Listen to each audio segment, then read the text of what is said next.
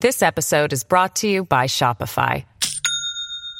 Do you have a point of sale system you can trust, or is it a real POS? You need Shopify for retail. From accepting payments to managing inventory, Shopify POS has everything you need to sell in person. Go to shopify.com slash system, all lowercase, to take your retail business to the next level today. That's shopify.com News radio studios in Midtown Manhattan, it's the fastest growing radio talk show. Brian Kilmeade.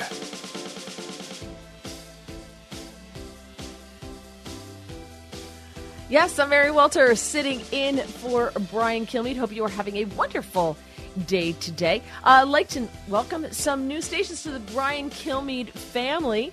WPNO 1450 in South Plains, excuse me, South Paris, Maine, and WEZR 780 AM in Rumford, Maine, the Patriot Oxford County's talk station. Welcome to the family. Great to have you let's start this hour off right, shall we? Let's start it off talking about some midterm elections with Tom Bevan, the co founder and president of RealClearPolitics.com. Tom, welcome to the Brian Kilmeade Show. Hi. Hi, Mary. Great to be with you. Good, always good to get to talk to you. There is so much going on. I have to tell you before we get into this, I am absolutely shocked that some of these races are so close, as close as they are. Um, you've got Rasmussen, their latest poll saying that in a generic ballot, just a generic ballot, that Republicans lead by one point. How bad do Democrats have to actually do for people to go, oh, yeah, maybe that's not a good idea? well, I mean, that's just one poll, but that is about where our Real Clear Politics averages. You've got a pollster like uh, Trafalgar has the GOP plus five in the generic ballot, and you've got other – pollsters showing the Democrats with a lead uh, in the generic ballot, and that's really the only way. We don't have any polling in in these individual House races, so it's the best you know approximation that we can get as to which way the electorate is leaning overall when evaluating some of these uh, you know these House races that are out there. The one thing I would say though about the generic ballot is that is a national number, and so Democrats tend to overperform on that question because they're not they're they're not evenly distributed geographically around the country. They're clustered in these urban areas, and so when you think about swing districts, when you think about blue, you know real purple districts in suburban centers around the country, which is where a lot of these races are in Atlanta, in Milwaukee, in Phoenix, uh, you know, in Southern California. Um, the Democrats are probably not doing as well as that generic ballot number just because um, they're not as uh, they're not as evenly distributed geographically as the GOP is. gotcha.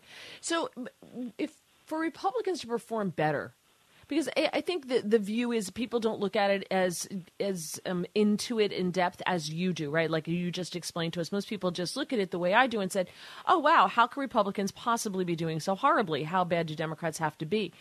Is is the Republican problem the candidates they're putting up or the messaging? Um, it depends on the race, you know, but look, generally speaking, there's been a lot of talk of this election about how Democrats have sort of surged and the Dobbs decision and all of that. And I think there is evidence that, that the Dobbs decision helped energize Democrats that were otherwise sort of feeling a little bit lackluster about their party, their president, uh, the way things have been going. But, I mean, if you step back and look at the overall view here, the fundamentals from a historical standpoint, from an economic standpoint, from you know any metric you choose to look at, presidential job approval, direction of the country, they all favor the Republican Party um, on the issues that folks care about, the economy, inflation. I mean, it's pretty clear those are the issues, the top issues on the minds of, of the majority of Americans. And Republicans have advantages on those issues by anywhere from, you know, five to 25 points. So I think fundamentally the Republicans are in a good place. Um, are there certain candidates they've nominated who are who are maybe below average and are going to have trouble getting across the finish line? Sure, I mean that happens every single election, but um, I don't think it's a situation where uh, you know Republicans have necessarily a bad message. I think their message is is where the American the majority of the American people are. um, and they don't necessarily have bad candidates. I mean, if you look around the country, particularly in these Senate races, um, you know, it's been it's been portrayed as if they're all disasters everywhere, and that's not necessarily the case. So the the Democrats' scheme to fund uh, candidates, Republican candidates, whom they saw as "quote unquote" extreme, right, MAGA Republicans, which to them is just the worst thing in the whole world. Will we see that backfire on them? We might see that backfire on them in certain places. Um, you know, in a place here in Illinois, for example, in the governor's race, uh, they engineered the Democrats, J.B. Pritzker, and the Democrats spent a lot of money to get Darren Bailey as the nominee and that seems to be working out in their favor. Um, in a place like, uh, let's say, uh, you know, Pennsylvania, Mastriano, he seems to be running behind Shapiro. Mm-hmm. So, um, you know, it might it might work out for them in that race as, uh, as well. But in other places, uh, you know, perhaps not. And keep an eye on a place like Minnesota, the Minnesota governor's race there. Uh, keep an eye on some of these other races where you know, Democrats could be in a situation where it's a, you know, careful what you wish for type of situation.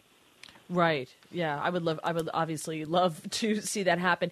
When we talk about Pennsylvania, because you know we've got the uh, the race between Oz and Fetterman, and that being so close, which is just absolutely astounding to me. Uh, and and you talk about the governor's race there as well with with Mastriano. Is part of it with the problem with Pennsylvania?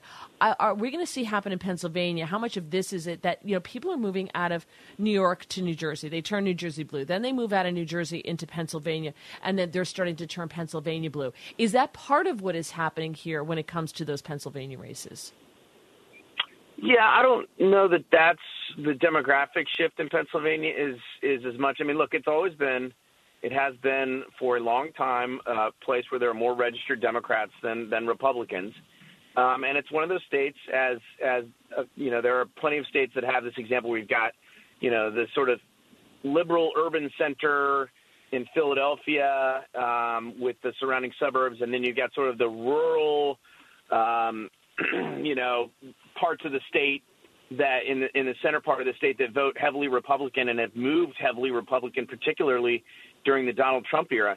I think the problem for Republicans in Pennsylvania is they just had a they had a really nasty primary, and you basically got sort of a, a split decision where you know the the MAGA movement got the candidate they wanted for governor, didn't get the candidate they wanted for Senate, despite the fact that Donald Trump endorsed that candidate. I'm talking about Mehmet Oz here, um, and I think he's had a real you know difficult time trying to energize those Republicans who who um, you know weren't for him in the primary, and and I think vice versa. I mean, I think Mastriano's having trouble, you know, winning over some of those moderate Republicans in the suburbs that um, that are probably going to vote for Oz. So it's a it's a tricky situation. You feel, I mean, Pennsylvania is sort of unique in that sense. This cycle that they've um, the way the state is is laid out and and the way the primary went it's just making it very tough for, for either one of these candidates. If they could form one candidate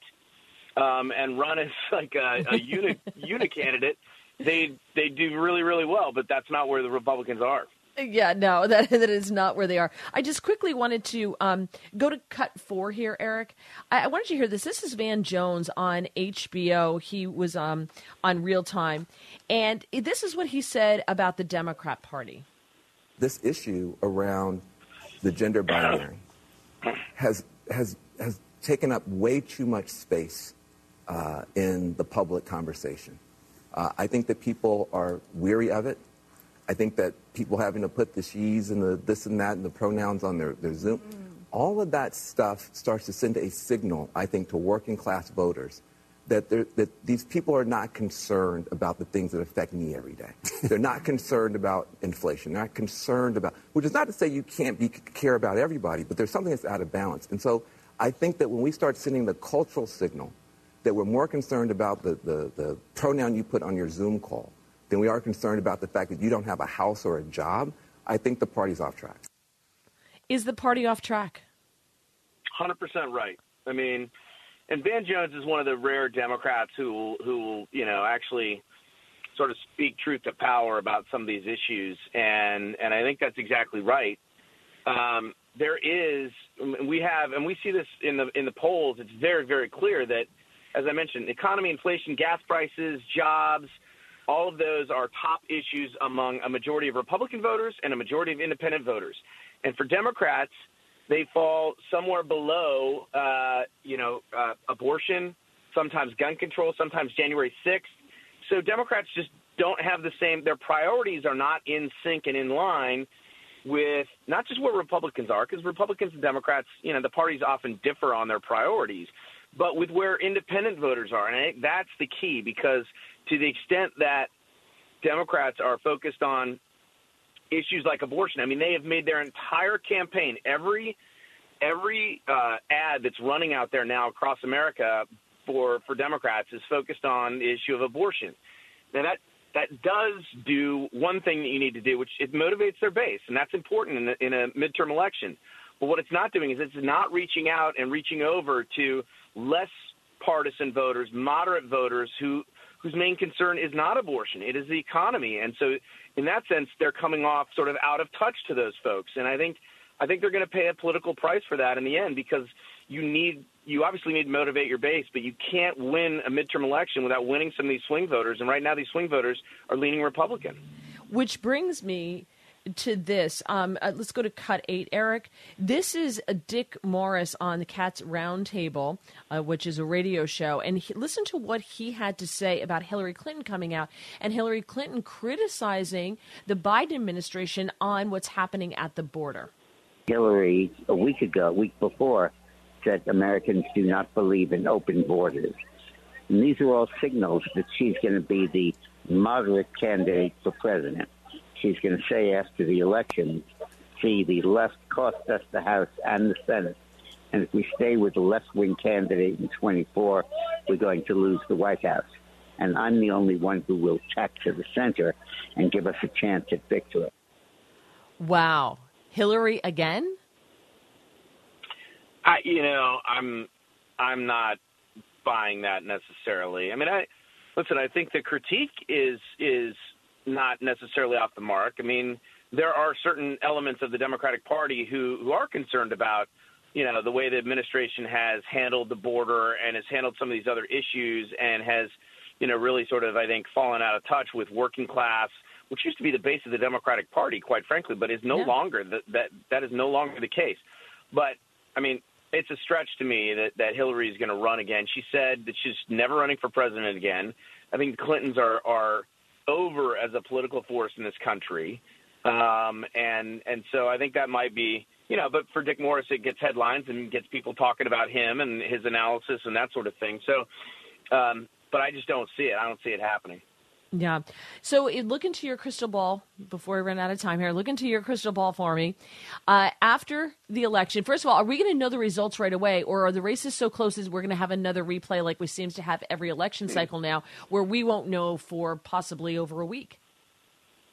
That is a great question, Mary. I think there might be the case that we have a couple of these Senate races that are so close they're going to go to recounts. I'm thinking Georgia in particular um, but but could be in other states as well. And so that could, and the balance of power of the Senate could hang in the balance for. Uh, we may not know that the morning after election. I think the House will know. And how many? What do you, what do you? How many do you think the Republican? How many seats do Republicans pick up in the House? Uh, we're looking at a, a, an average gain in our projections of, a, of still about Republicans plus twenty. Okay, so well, I mean the range is, is pretty dramatic though. It can go from five to about thirty-five, but I think average gain is still Republicans about 20. Okay. Good. That sounds good. And the big question everyone wants to know is the Senate. Do Republicans wind up taking the Senate? We project they will pick up the Senate by one to two t- Senate seats um, right now. But again, still got, what, 35, about five weeks to Election Day. Um, so there's a, and, and as you mentioned, some of these races are close. Republicans have enjoyed a, a slight uptick in some of the recent polls, and as you mentioned, the Pennsylvania race has gotten close. So um, that that is subject to change, but that's where we stand right now. It's so exciting and very i'll tell you by the time the election hits i can't speak for you but i need like a month off just just just to recover from it all. My brain hurts, my stomach hurts at the end of it. Oh, it's unbelievable. Tom Bevan, co founder and president of RealClearPolitics.com. Follow him on Twitter at Tom Bevan RCP. Thank you very much for joining me. Appreciate it. You're very welcome. Thank you. 866 408 7669 is my number. I see some people already on the line want to chime in here. 866 408 7669 if you'd like to comment on what Tom just had to say. I will get to your calls next on The Brian Kilmeade Show. Expanding your knowledge base. It's The Brian Kilmeade Show. This episode is brought to you by Shopify. Do you have a point of sale system you can trust, or is it a real POS? You need Shopify for retail. From accepting payments to managing inventory, Shopify POS has everything you need to sell in person. Go to shopify.com slash system, all lowercase, to take your retail business to the next level today. That's shopify.com slash system. Out of the gates and ready to go. Hey, it's Hutton Withrow. Hot Mike is here on the Outkick Network. We've got your afternoon covered with the latest sports discussion, and it's available wherever you find your audio. Daily analysis and news. He is hot. I am Mike. Actually, my name is Chad. His name is Jonathan, but you get the picture. We're going to bring it every single day. Whatever you want to call us, we'll respond to. We just want you to respond to what we're dishing out every day. And while you're here, we hope you subscribe to the podcast, like, subscribe, and share.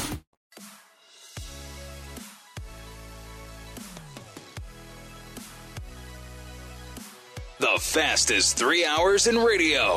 You're with Brian Kilmeade. And I'm Mary Walter sitting in for Brian Kilmeade today.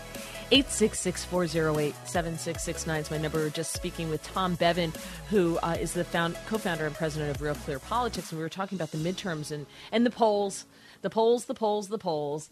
And, uh, and um, I, think they're from uh, all over, but but I want to ask you: Do you believe the polls anymore? I, mean, ever since 2016, the 2016 election, how they got it so wrong with Trump, so wrong, and, I'm just curious if anybody believes them anymore. And, I also want to know if you've ever gotten the phone call about a poll. I'm just curious. Let's go uh, to William listening on WTRC in South Bend, Indiana. William, you're on the Brian Kilmeade Show. Hello. Good Good morning, Mary. Thank you for taking my call. I've, uh, it's always a pleasure talking to you. I've spoken with you a few different times. Oh, thank um, you. But when it when it comes to the polls, absolutely not. I don't believe it at all. I think it's a hoax. I think it is really designed um, to try and get people to believe that it's already done and I think it's ran by the far left more. And I know they're supposed to be independent and so forth, but I've listened to Hannity. I don't know a week or so ago, and he was talking about. I think it's, I think there's a summit. Um, type, uh, I think that's the name of it, that actually is the polling uh, uh, company as well. And they were talking about before the Biden and, and Trump election that, uh, and again, I believe it was Summit. I may be wrong with the name, but anyhow, they were saying that, oh my goodness, Biden was so far ahead. You know what? It's a no-win situation for him. Might as well just hang it up. and so then, three days later, after the election, they came out. They go. They said, oh, all of our forecasting was completely wrong. We were so off base and Hannity was like, you know what? I had no idea. And he felt, he said, I could have done so much more with getting people on that would be talking on behalf of the Republicans and, you know, trying to get people to go out and vote. And I really think that it's part of their scenario, just like everything else that they try to do, spin stuff around. And I really believe it is to intended to tell people it's a lost cause. So might as well not even go out and do it. Interesting. Yeah, I, I, think I think other people feel the same way you do. I don't I don't think you're alone in that feeling. And but but my thing is, and William, we got to run here. But thank you so much. I, I really appreciate speaking with you. Uh, here's the thing: if they're telling me, oh, it's a lost cause, I'm not going to just not go vote. For me, I have that opposite reaction. I'm the one who's like, yeah, we got to get out and vote. We got to get out and vote. We can turn this around if we get out and vote. So I, I, I guess it's sad that people just sit home. I guess, I don't know. I'm, I'm, I'm shocked at that, and maybe that is what it is all about. I'm Mary Walter, and I've got more coming up on the Brian Kilmeade Show.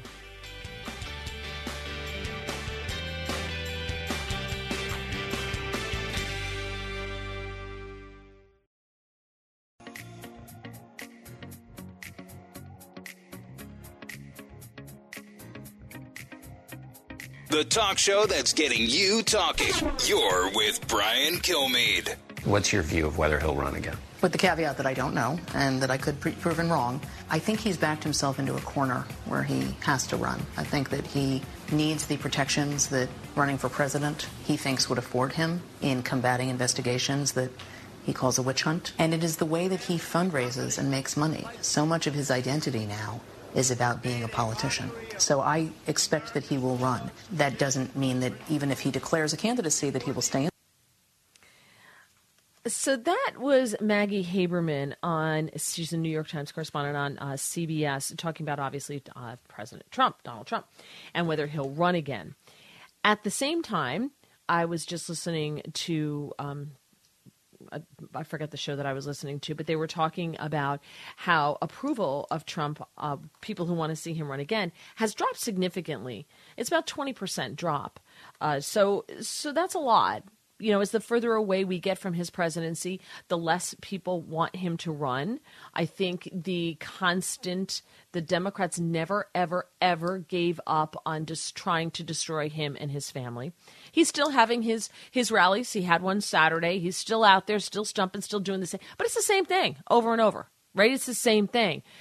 Uh, so, so I look at that, and I also look at uh, Joe Biden and what a wonderful week Joe Biden and Kamala Harris have had. And then we were just speaking with Tom Bevan from Real Clear Politics, and um, we were discussing how Hillary Clinton is coming out now, and she's talking about the border, and she's kind of dinging Joe Biden. Because I think we all know Joe Biden's not running, right? Like, he can't. And Kamala Harris is train wreck. But I thought Joe Biden was a train wreck, and look who's sitting in the Oval Office, so what do I know? Do we see a Trump Hillary matchup again? And if we do, I, I gotta tell you, I don't know if the outcome is the same because I think that Democrats would rally behind Hillary as distasteful as they find her. She's gotten away with everything. She's never gone to jail. She's never, you know, paid the price for what we know she did. She was given, you know, she was let off the hook. We know that. I just don't know if the Republicans would get energized enough about Trump to put him over the edge to keep Hillary out of the Oval Office. 866 408 7669. So, uh, comment on that, that because this is kind of two pronged. The other part that comes into this is the censorship, the social media censorship, and, and how our mainstream media censors things and runs with leaks, and they're totally in the tank for the Democrats. We all know that. Even the left knows that, and they don't care. They're super happy and super proud about it. And I, I found a story about regarding censorship from the federal government because you know you're not they're not allowed to do that. But they found ways to get around it. And this is how it affects the outcome of elections which is why i say if there were a hypothetical trump hillary matchup in 2024 i wonder if hillary would absolutely win with the help of this. A group of uh, a consortium of four private groups worked with the Department of Homeland Security and the State Department to censor massive numbers of social media posts they considered misinformation during the 2020 election. And I believe this comes out of uh, Epoch Times here. I have to check. Um, I will check and let you know where where I got this from. Uh, let's see. Uh, oh, excuse me. Just the news. This came from Just the News.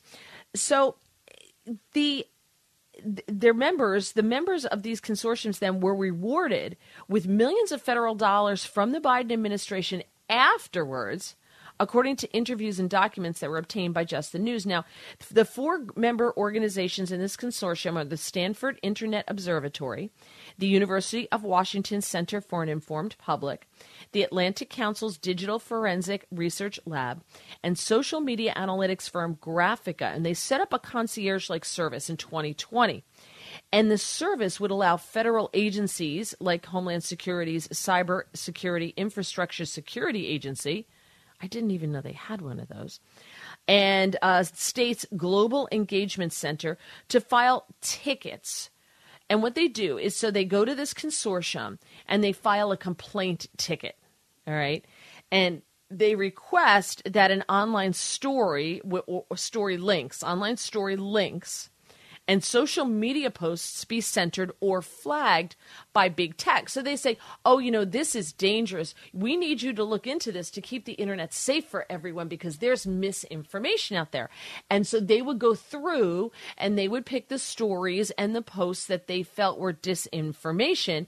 And then since they can't censor it, the federal government can't censor you they can get someone else to do it for them. And that's the sort that the, middleman was is this consortium that provides that service to the federal government. And then after the election once the government got the outcome that they wanted they rewarded these groups with millions and millions of federal tax dollars uh, for various you know projects etc and so forth. You know pork. Now the Democrat National Committee, Common Cause, and the NAACP were also empowered, like federal agencies, to file tickets seeking censorship. So it wasn't just the federal government that did it, but they uh, they gave the DNC, Common Cause, and the NAACP were given access to this consortium as well to say, oh, this is disinformation, this is dangerous. So the Democrat National Party was given a Uh, uh, a, a, with the approval of the federal government, censorship ability over social media for posts they didn't like. When you put that into the the brew, when you put that into the brew, you kind of understand why Donald Trump lost with help from friends, right? So if they play the same thing in 2024, can Republicans ever win another election when the federal government, the deep swamp, and the Democrats are given power to censor free speech? And the federal government condones it. Now, Republicans, um, and I'll go into this a little bit more, but Republicans, of course, are going to look into this and they're going to get to the bottom of it, blah, blah, blah. And I have zero hope of anything ever happening. The, and if it's disbanded, this is going to crop up somewhere else under another name and it's going to have the same purpose and the same dirty hands will be in the pot because no one will be punished for, for violating people's right to free speech. No one will be punished. Everyone's going to walk away with their pensions and no, their life won't change. They're going to be richer for it. And they're going to do it again. And Republicans are going to sit there and be shocked that it's happening again. 866 408 7669 is the number. So now the, the this consortium of these four groups um, had an after action report on the 2020 election.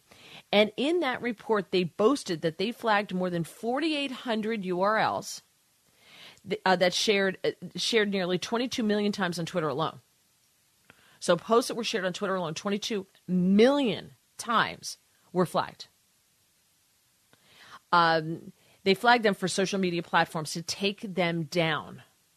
So look at what a great job we did. We got these ticket reports, wink, wink, nod, nod, from people who are concerned about, you know, misinformation, wink, wink, nod, nod. And we flagged 22 million of them. We scanned the, all these groups Facebook, Twitter, Instagram, all of them. And we let them know that these things need to be flagged or censored, that we gave them a heads up. And of course, you know, Twitter 22 million times. This 4,800 URLs shared.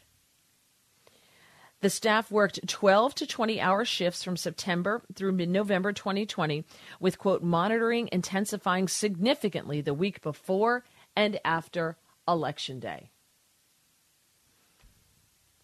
So, can Republicans ever win another election? 866 408 7669. More coming up on Brian on the Brian Kilmeade Show. Learning something new every day on the Brian Kilmeade Show.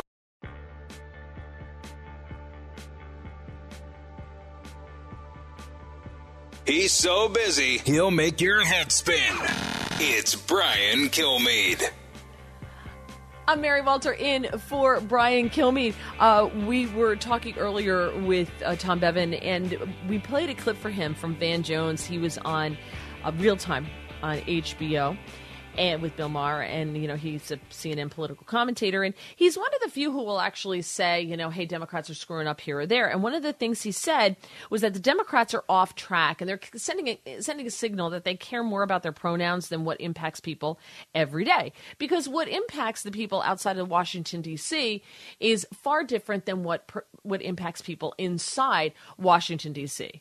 You know, most people don't care about making sure that they tell you their their pronoun.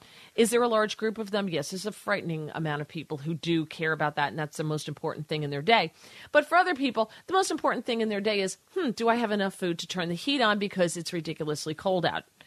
That type of thing, you know.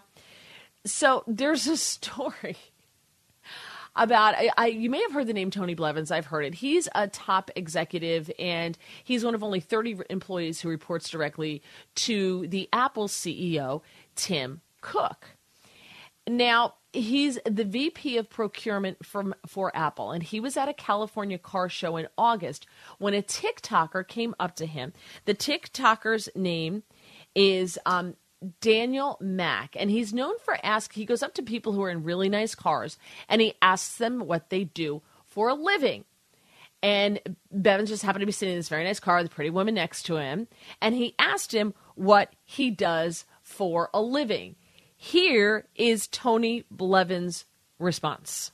I race cars, play golf, and fondle big-breasted women. but I take weekends and major holidays off. Now, the woman who was with him was not offended. She laughed, um, and the video goes viral. Now, what he said there was a cut from the movie Arthur. Okay, so it was was from the movie Arthur. And if you never saw, which I have to make a confession here, I've seen bits and pieces of Arthur, but I've never seen the movie in its entirety, so I did not know that clip. So if you were like me, here you go. Here's Arthur. What do you do for a living? I race cars, I play tennis, I fondle women, but I have weekends off. All right. So okay, so the way I see it, he's he's joking around. What do you do? Ah, this is what I do. Well, it, the clip goes viral and it comes to the attention of his bosses. So, what happens? They launch an internal investigation into the matter. He's making a joke. P- listen, I, I see because I don't demonize people for being successful. I don't demonize people for what they have for their money. As long as you got it legally, God bless you. I hope to be you, right? Don't we all? So I don't demonize people for that. But I guess nowadays you're not allowed to be successful. That's a bad thing. So Apple launches an internal investigation into this poor man. And they. so he's been with the company for 22 years and now he's out. He's out because he quoted Arthur. So I, I guess the message from Apple is, well, you, you know, yes, we're going to make you successful, and and you know, we're gonna, we're proud of, we're built this company from the ground up. Look what we did, but we're to fire you for quoting a movie as a joke. It's insane. It's just, it's it's a harmless pop cultural reference. Uh, according according to his um, Wall Street Journal profile when he joined the company in 2020, everybody wanted to know what, who he was, and he said he will quote stop a little to get a, to get a favor to get a favorable deal. He will stop. Excuse me. He will stop at little to get a favorable deal. He has paraded manufacturers past competitors in Apple's lobby and spurned a UPS contract by sending it back to UPS executives through FedEx. And that what that's what makes him a great CEO. Clearly, the man has a sense of humor. So, um, yeah, so he was being playful, but the cultural overlords have made it shameful to be successful. Unless, of course, you're Hunter Biden, in which case you go be successful, buddy, and it doesn't matter how you got your money. We don't care. We're not even going to look into that. They're they're uh, they're against you being successful unless you're a member of Congress and you you know you've got the inside track on you know certain things that are going to happen bills are going to be passed etc and then it's okay if you happen to use your inside knowledge in order to make some good trade stocks like Nancy Pelosi do you see the hypocrisy there you know th- this is Apple TV's Plus um, where they interview Hillary Clinton interviews Megan Thee Stallion and you know we all know Megan Thee Stallion and her um, video and her song WAP, you know, and how that went viral. But they're they're okay with that. But this guy making a joke is not okay. And speaking of the insider stock trading, alleged insider stock trading, we have no proof that anyone's actually done it. Mm-hmm. But they all get crazy rich when they get into Congress and they, they've suddenly become experts at working the market. This goes back to what Van Jones was saying about how the Democrats are off track. And you've got Hillary Clinton calling out Joe Biden on the border. Well, now you've got Abigail, Abigail Spanberger calling out Nancy Pelosi because Tuesday, Zoe Lofgren, who's out of California, introduced the Combating Financial Conflicts of Interest in Government Act. I'm sure there's some fun acronym for that. Uh, and that would prohibit senior government officials and their families from trading stocks, okay? Because Pelosi told told them you have to craft this legislation because Pelosi got caught with her hand in the cookie jar yet again. Well, her husband's hand in the cookie jar yet again. So Nancy says, "Well, we're going to craft legislation to prevent this from happening because I she's already made her millions. So we're going to prevent other members of Congress from doing what I allegedly did, um, my husband." Anyway, and we're going to stop of senior government officials and their families from being able to trade stocks. So they craft this bill and they bring it back to her. And then Steny Hoyer comes out and says, Well, we're not going to vote on this before the midterms. Eh, probably no vote this week. That's what he told CNN yeah, on Friday. Eh, we're not going to vote on this. So they're all leaving because they're going home to campaign for the midterms. So uh, you've got Abigail Spanberger, who had introduced similar legislation in 2021, and she tore into Democrat leadership. She said, Our job as elected officials is to serve the people, not ourselves. So you're starting to see some of the new people, even on both sides, you, you, know, AOC rips into Pelosi. Spanberger's not as far left. She's not like crazy squad left. I mean, she's left, but she's not crazy squad left. But if you have some of the more moderate Democrats ripping into Pelosi for things like stalling this vote, which the American people want to see, which could help them in the midterms, maybe the Democrats really are getting the wrong message. You know, we they've become the Democrats have controlled the cultural message that says people like Tony Blevins has to be drummed out and has to lose his job because he made a joke. I don't know anybody who would be offended by that. Well, maybe maybe a couple, but they're offended at everything. So you know, whatever. You know that, but they the same people aren't outraged when there's no vote when they when they table the vote. You know, we're not going to have it on preventing members of Congress from insider trading that you and I would go to jail for. So maybe their me- their their message really really is is not so great, and that could be good in the midterms. Fingers crossed. I'm Mary Walter. You're listening to the Brian Kilmeade Show.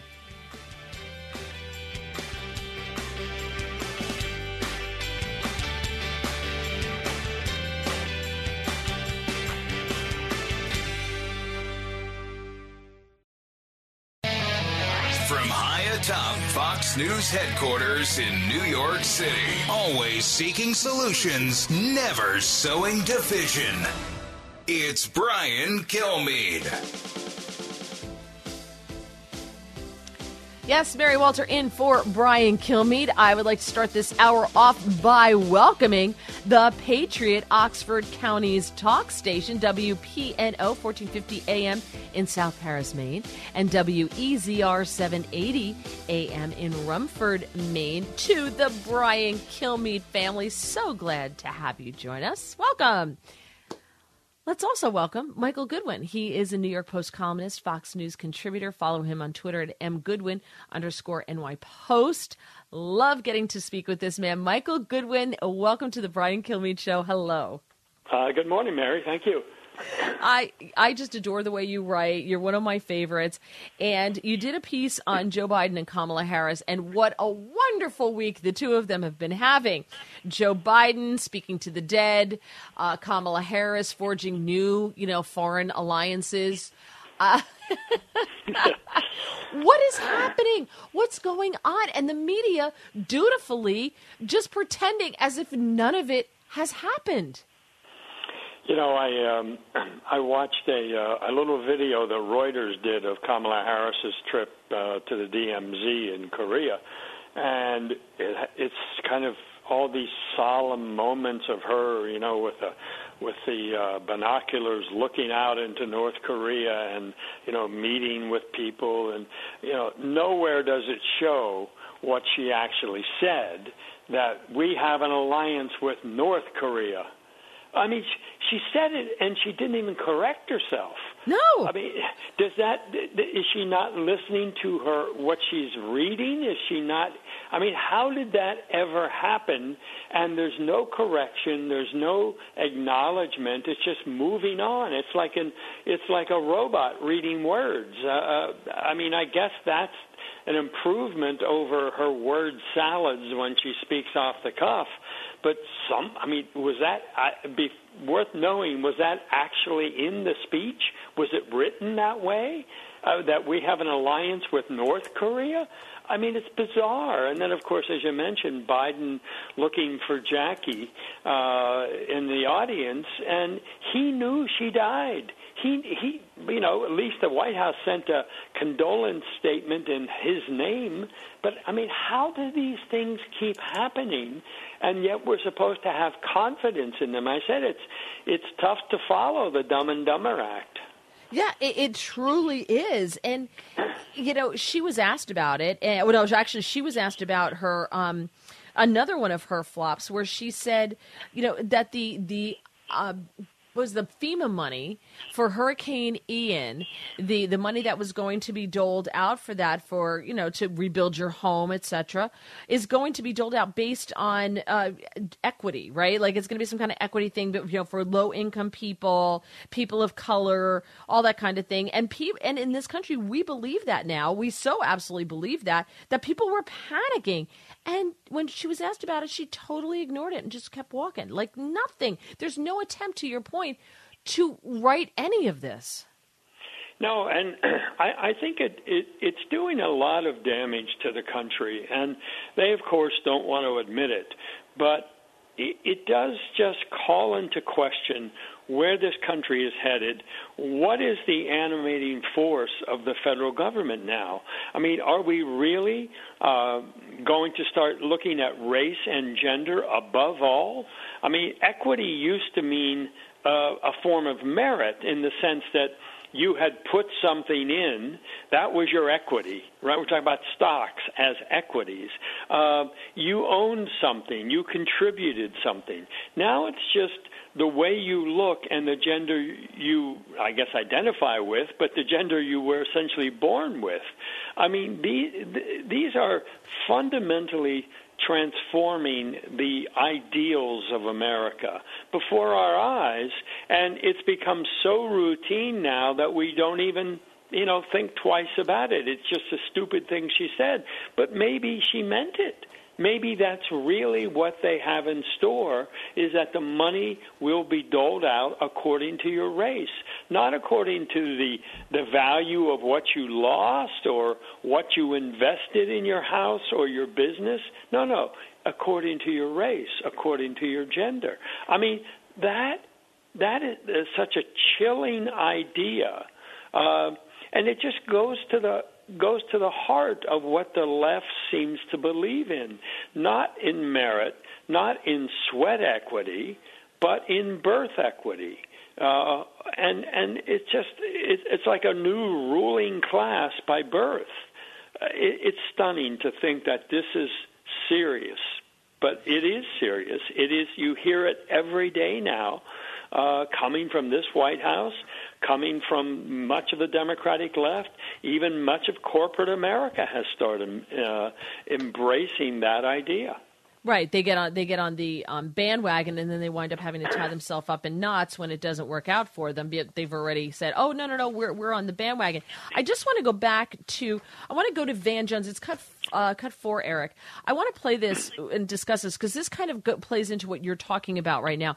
This is Van Jones on HBO. He was on with Bill Maher, and listen to what he said about the Democrat Party. This issue around the gender binary has has has taken up way too much space uh, in the public conversation. Uh, I think that people are weary of it.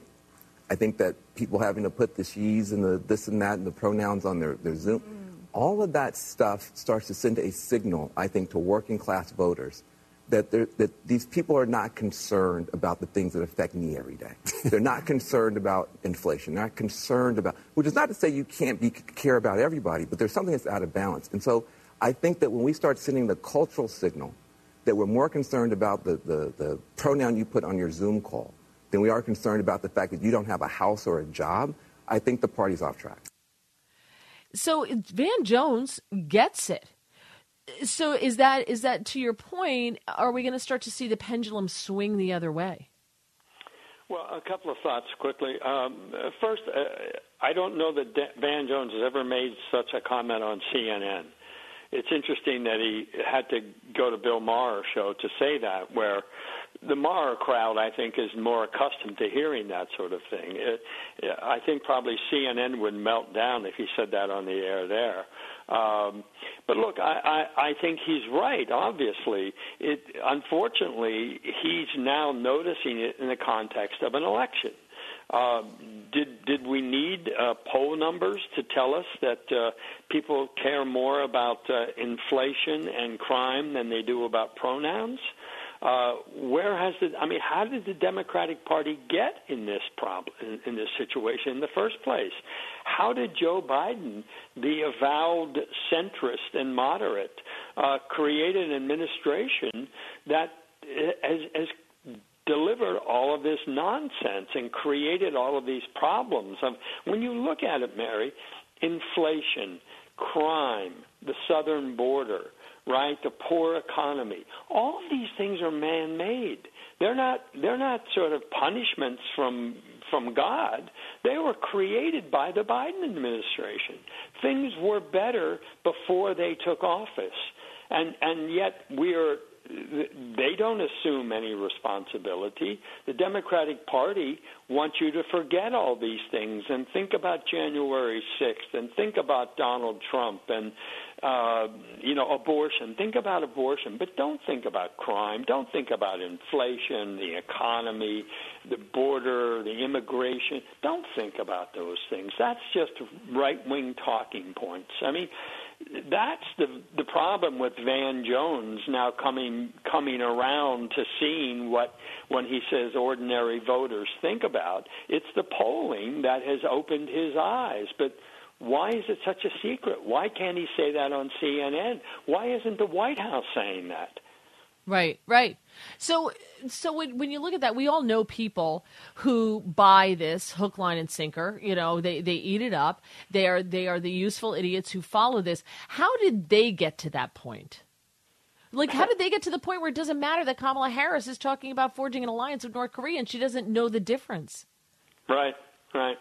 Um, you know, I have to I have to believe that, and I don't mean to generalize so much, but I have to believe that many of the people who espouse this nonsense uh, don't have any real needs that are taking over their lives. I think they're probably mostly young, well educated people with a secure income or family money.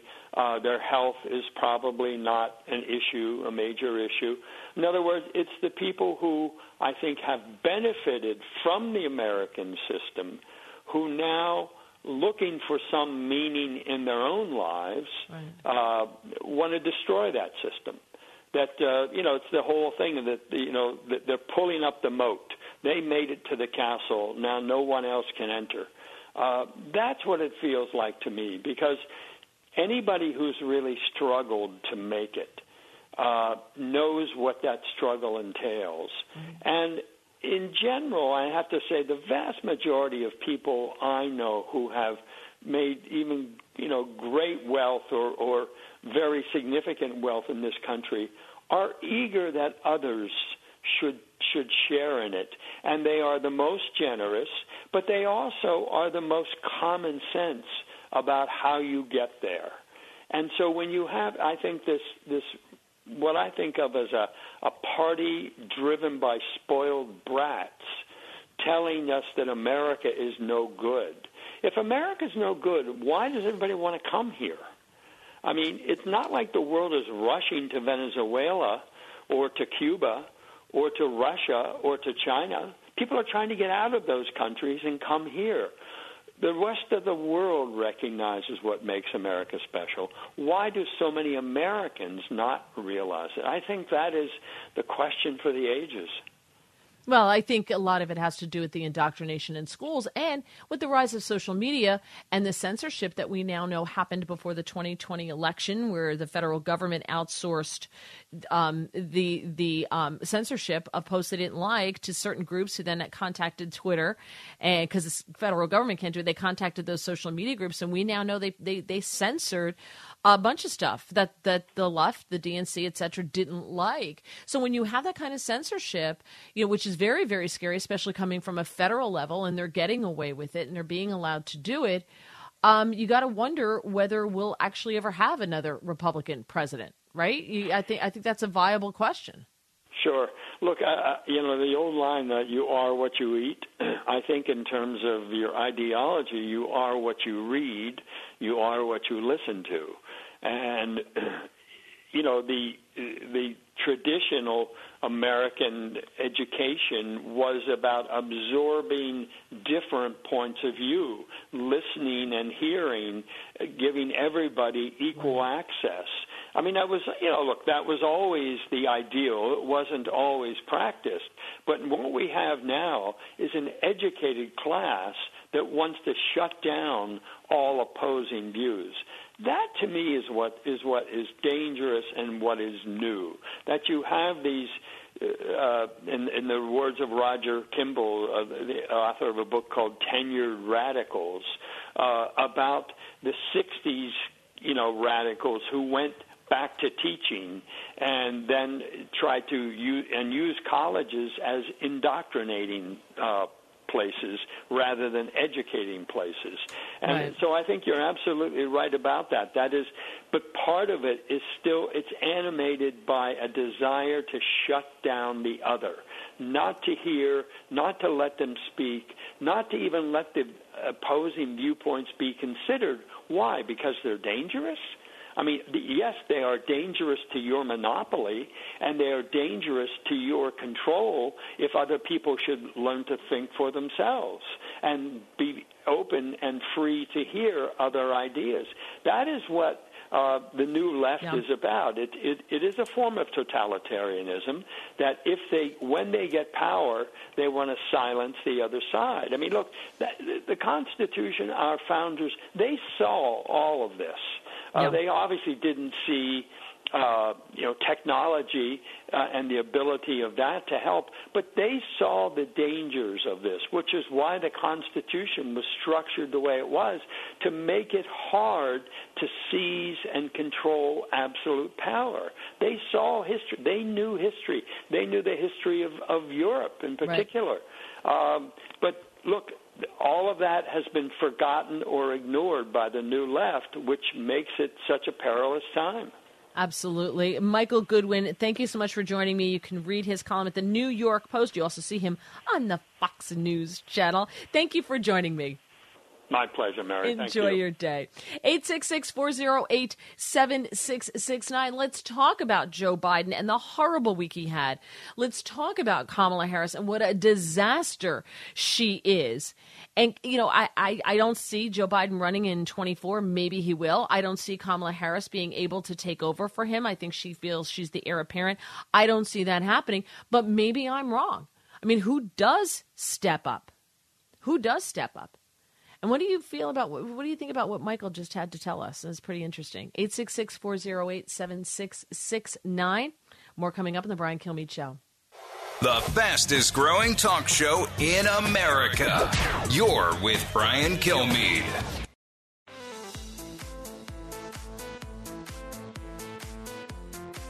Information you want, truth you demand. This is the Brian Kilmeade Show.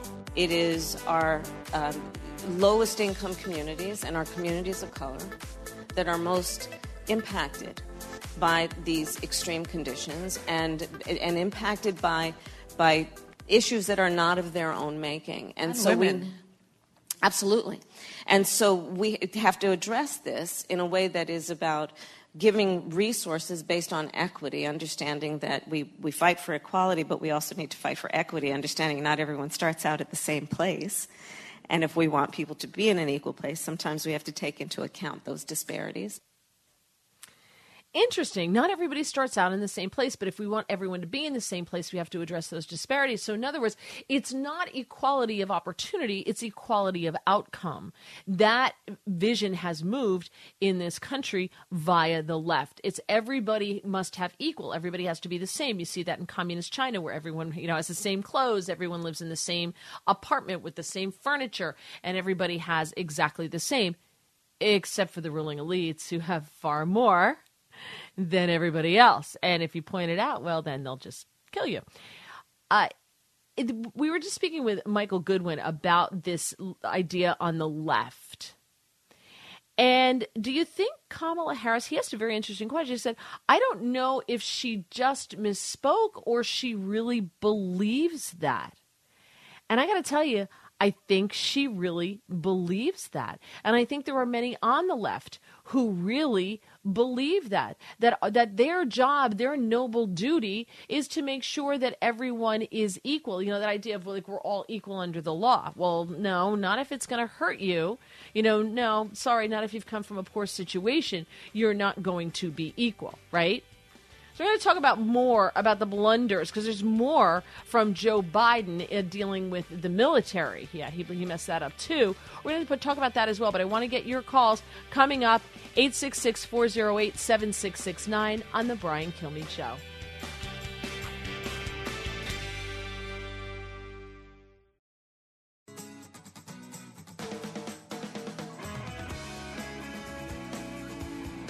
From his mouth to your ears, it's Brian Kilmeade.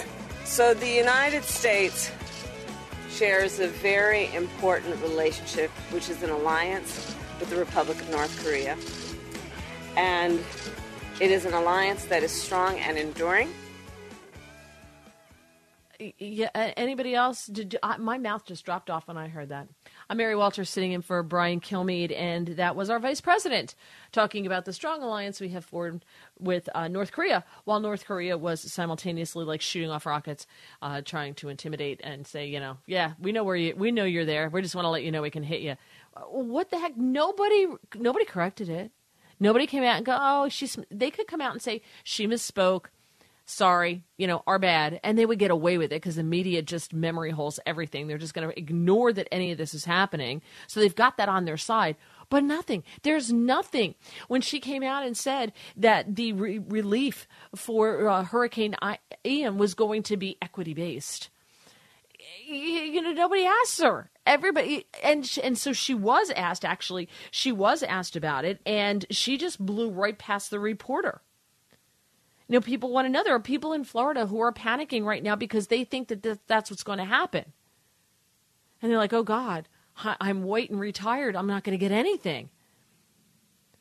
That, that that this administration is serious about that. And the hits go on and on. You have joe biden last week uh, searching for the congresswoman who had been killed in the car accident, uh, Jackie Walorski, they issued a statement. The president and first lady issued a statement about her passing, about her her dying in that car accident. But he was looking for her, and nobody says anything. And Karine Jean Pierre, when she's pressed by by reporters in the uh, press briefing room, she comes up with some dumb thing. I think she was asked by James Rosen, uh, who about uh, you know why why this happened. He pushed her on this. He was one of the ones, and she said, "Well, it was t- you know she's top of mind because it just happened." He goes, "Well." You know, the John Lennon's top of mind for me all the time. He's a big Beatles fan. He goes, I don't, don't think, you know, I don't go looking for John Lennon. And she goes, well, that's he's you know he wasn't thinking about the Beatles or something ridiculous, but they just they just tie themselves up in knots to pretend it didn't happen or that it was perfectly fine and okay. 866-408-7669 but you know so all of this you can comment on all of this but um you you know especially with kamala harris was saying that this is going to be equity based do, do you think this administration is going to try to get away with this? Do they really believe that and I've got one more with Joe Biden come up, coming up for you as well. So don't buy yet because the the the garden from which to choose Joe Biden's mess ups is quite full right now. So I've got more coming up. Uh, let's go to Jerry, who is in Florida, listening on WSKY. Uh, Jerry, first of all, did you make it through okay? Yes, good morning, Mary. It's always a pleasure to talk with you. Um, yes, thank God we did. I am in the central part of Florida in uh, Gainesville, so we just got some wind, and thank God it uh, it did not affect us uh, too badly. But good. where the vice president, with all due respect, is so ill-advised, ill-informed, and ill-focused, is the fact where she pretends to believe that the storm blew harder on the poor areas or the floodwaters rose higher on the on the poor areas is so totally not based in the science they proclaim to uh, adhere to. Where there is true inequity, though, is is where parents in the underperforming schools in the underperforming neighborhoods uh, don't get their choice to have an equitable solution to their children's uh, education issues. And I believe that there is true inequity there. And they're so against the voucher program, it's so against allowing parental choice in school education so that they can then shape their children and allow them to get the education that will rise them up out of poverty. I was taught by my parents that education is the true equalizer. So if they want to talk about equity and inclusion, it should be within the education process and allowing uh, parents in the poor uh, neighborhoods where the schools are not serving them and their children to allow mm-hmm. them to get out of those failing schools and choose the schools that will best educate their children so that they can have a brighter economic future.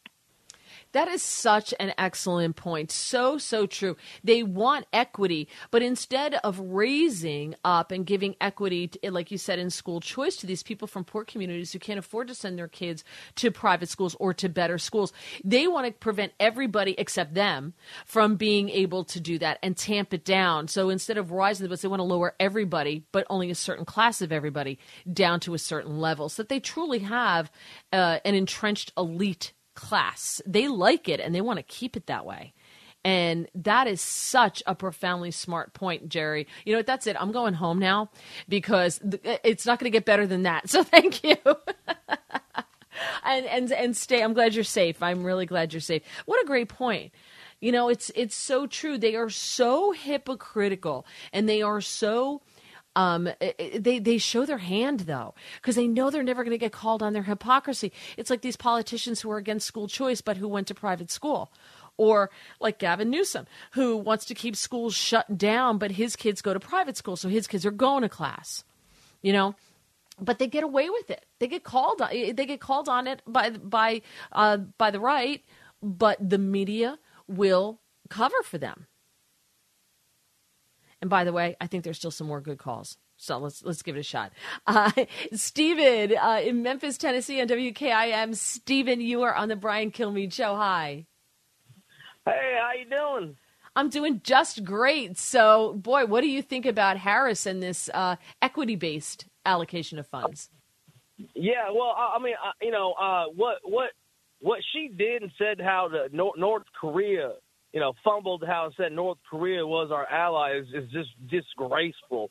Um, you know, uh, you know, Donald Trump said it best uh, when when when when he was in office. He said that um, that him and Kim Jong Un have a beautiful relationship, and that he thinks he's a very good person. So I don't like the Democrats trying to take credit for befriending Kim Jong Un. Donald Trump did it first. So I mean, I don't understand these demagogues doing the demagoguery when Trump was the first, the friend. You can't, you can't do that. You can't be. I'm best friend number one. You're best friend number two. You know what I'm saying? Exactly. You know, and uh, you make an excellent point, Steve. See, and I thought there weren't going to be any more good calls. I'm joking when I say that, by the way, everybody. Please call me. Um, you're absolutely right. You know, by by building um, by building Kim Jong Un, up, Trump gave him that national stage that he wanted. He wanted that recognition, and Trump gave that to him.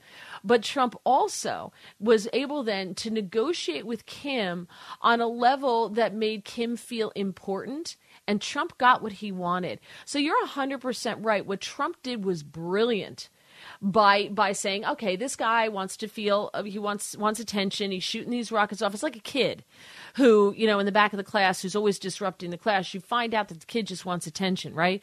So the teacher the kid that everybody in the class hates, right, but just wants attention, the teacher brings that t- that kid into the fold and then can control that child and get good behavior out of that child. And Trump did the same thing. And I have to tell you, I'm really glad you pointed that out because it is a brilliant strategy, and this administration could learn from that strategy instead of insulting South Korea and saying, "Oh, we've got a great." A great relationship. We've got a, a partnership with North Korea and totally dissing your the your host, the South Koreans, maybe they could learn a little bit by engaging Kim Jong Un and um, being able to control him a little bit more the way Donald Trump did. So thank you. That that's that was a really good point. All right, I have more coming up, more, and this this time is Joe Biden. All right, and do you really believe? If you want to comment more on this equity issue of the disbursement of Hurricane Ian relief funds First, can I just say I don't understand why we do this anyway. I get that everybody thinks they're destroyed. Hor- it's horrible, terrible, horrible. But I also don't understand why we can't go around. Well, that's I guess it's a whole other topic. Every time something like this happens, even if I've been affected, I, I look at it and I'm like, I don't know why the taxpayers in Idaho should have to pay for this, but okay. Um, that, but I guess that's a whole nother, a whole nother topic. Um, but anyway, the funds that will be dispersed based on equity they really believe that um, that you know we have to we have to make whole people who who we have to bring them up more and give them funds because you have a lot. So you know you have stuff over here. So we shouldn't we shouldn't give you what you have come due we should treat everybody equally. We should treat some better than others.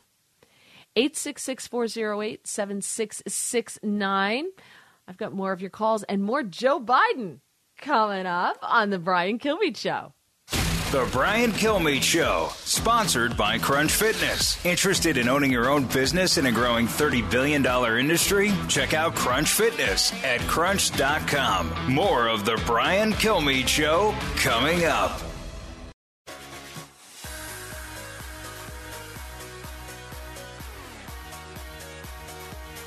A talk show that's real. This is the Brian Kilmeade Show. I also spoke to aviation survival second class technician, second class Zach Loesch, who uh, described how difficult the decision is for people to leave everything and come to safety. I told him how proud of him I was and thanked him for all the work he and his coasties are doing to save lives.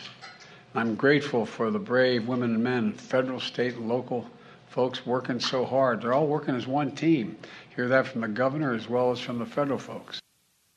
Yeah. So the problem is, is Joe Biden uh, congratulated this Coast Guard rescue swimmer uh, who, uh, during Hurricane Ian, uh, during the rescue, uh, Loesch saved a disabled woman and her husband from a bedroom in their home that they become trapped in. He was forced to kick in a wall in order to get to them, and he strapped the woman and her wheelchair to his body and to take her up to a helicopter and he saved uh, lots of pets in the area as well. But the problem is, is um, that Coast Guard swimmer that he so very publicly thanked. Uh, turns out that he's going to be fired by the Coast Guard over his vaccine stance. The co- the coastie said if I had any of the people, if I had asked any of the people I saved yesterday if they wanted to come with me, even though I'm unvaccinated, every single one of them would have said yes. He has submitted a religious exemption, but he is going to be outed. He also said he didn't feel it was appropriate to bring up his impending dismissal to the president. And um, so this administration can't do anything right. Where where's the staff? They might as well just not have staff Because either Kamala Harris isn't listening to the staff and she's just going off on her own, and that's why she thinks we're in an alliance with North Korea because that, or there there just no staff. No one thought to check to see if this Coastie, you know, is is going to be leaving because they've got the vaccine status in play, and a lot of people are being kicked out of the military because of it. And you've got Kamala Harris scaring all of Florida, telling them that uh, you know they can't, th- th- their um, funds are going to be equity based, you know, based on the color of your skin, you know, because people have been discriminated against in the past.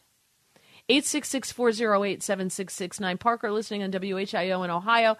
Parker, you're on the Brian Kilmeade show. Hi. Hey, how you doing? I'm doing great. Go ahead. So, uh, yeah, I I got affected by a tornado went right through my yard in 2019. Applied for FEMA like you're supposed to, and uh, it, it's 100% equity based. I mean, I didn't get any FEMA assistance because of the equity I have or the money I have. I I, I made too much money. And, and that was back then. I think they've been doing it forever. But but but I think there's what she's talking about though was based on things like skin color, people who have you know been disenfranchised, that type of thing. She wasn't talking about means testing. Yeah, and you know, I wish I could remember exactly how that form was filled out, but I felt like back then that they were starting to test the waters on that, you know. Mhm. Mhm. Because I'm like, hmm, that's kind of strange, you know. But now she's coming out and they're openly saying it. Well, but again, I think I think it's two different things that she's talking about versus what you're talking about versus you know means testing versus gee, what color is your skin? That type of thing. Um, and and so did you have insurance though? Yes. Yeah. But See, and th- uh, the cost of it, I don't know how that's going to work for all them people in Florida because I bet, especially now after COVID, it's going to cost more than what their house was ever insured for to replace it because of the market. it's a good point. There's going to be a huge gap.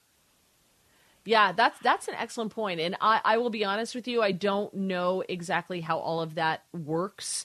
Thank God we've been very blessed. We made it through Sandy, and we wound up with very very little damage. Thank God, and um, so we never made a claim, and we didn't qualify anything for FEMA or anything along those lines. Nor did we really need anything. I think we would have felt guilty taking something.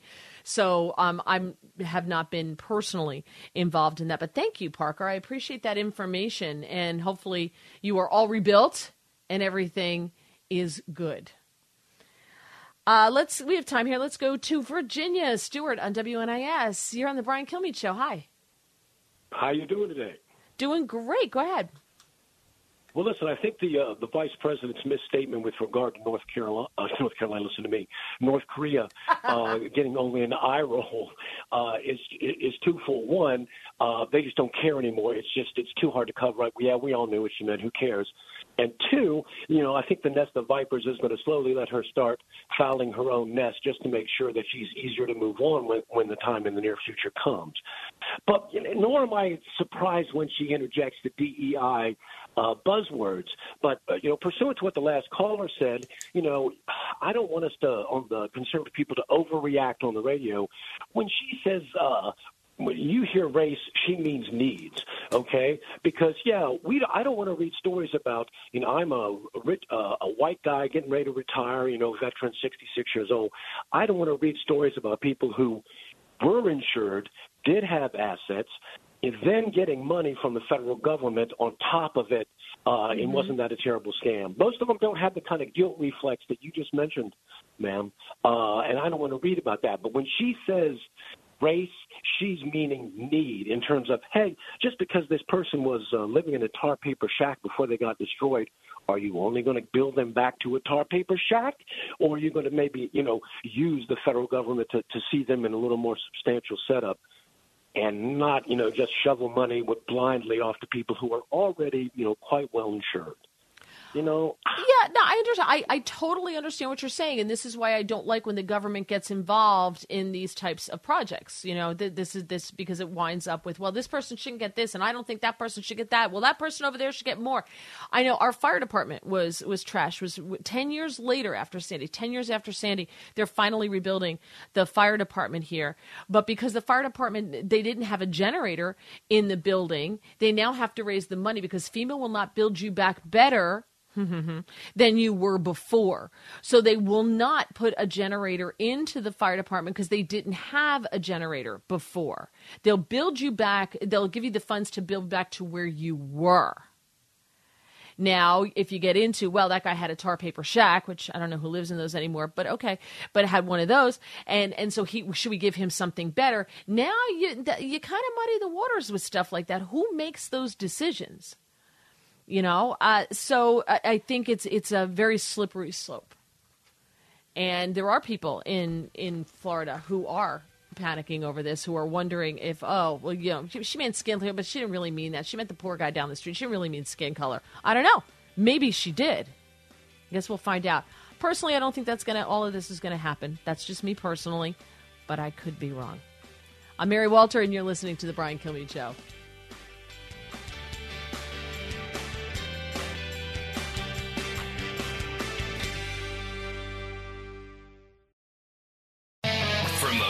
News radio studios in Midtown Manhattan, it's the fastest growing radio talk show. Brian Kilmeade.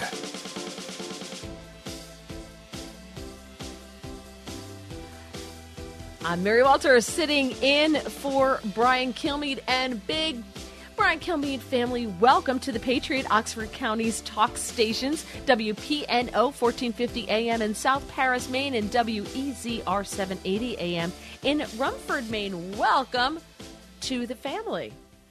Glad to have you. Let's talk a little bit about the economy, shall we? Let's bring in Connell McShane, Fox Business Network Chief National Correspondent. Find him on Twitter at Connell McShane. Very easy. Connell, thank you for joining me. Uh, thanks for having me on, Mary. That is very easy. It is. You- You're very lucky. You're one of the few people who actually got your name Well- on Twitter. I'm not so lucky. I just want to play a little something for you here. This is something. This the news of this has kind of died down a little bit.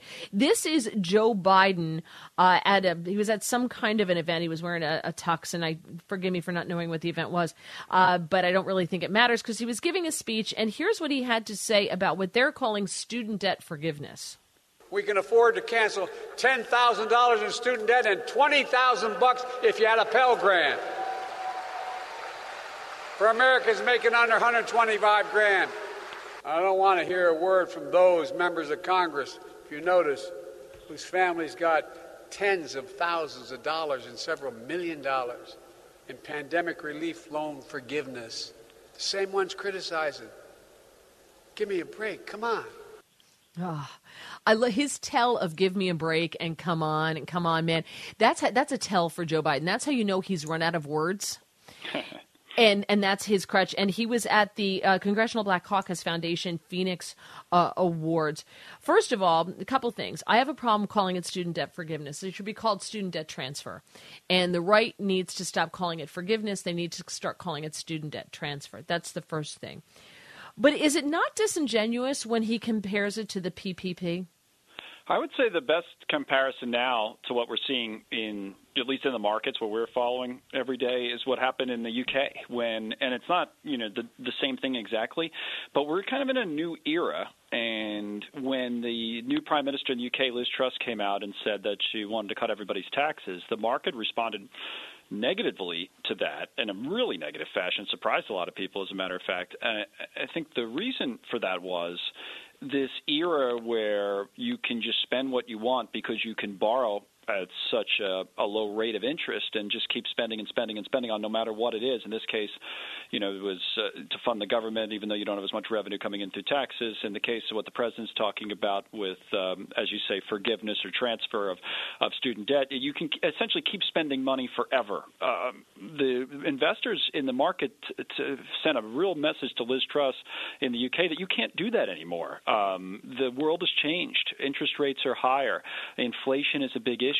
So we're a little bit different in the United States because essentially, I think because we have the reserve currency and we're the largest economy in the world and all the rest of it. But it doesn't necessarily mean that we'll be different forever. And if we keep putting policies in place or keep proposing policies um, that don't pay for themselves or that just spend money by borrowing more money, we could have a similar situation to what they've been going through the last couple of weeks in the in the UK. I think that was a big warning to people about these types of policies.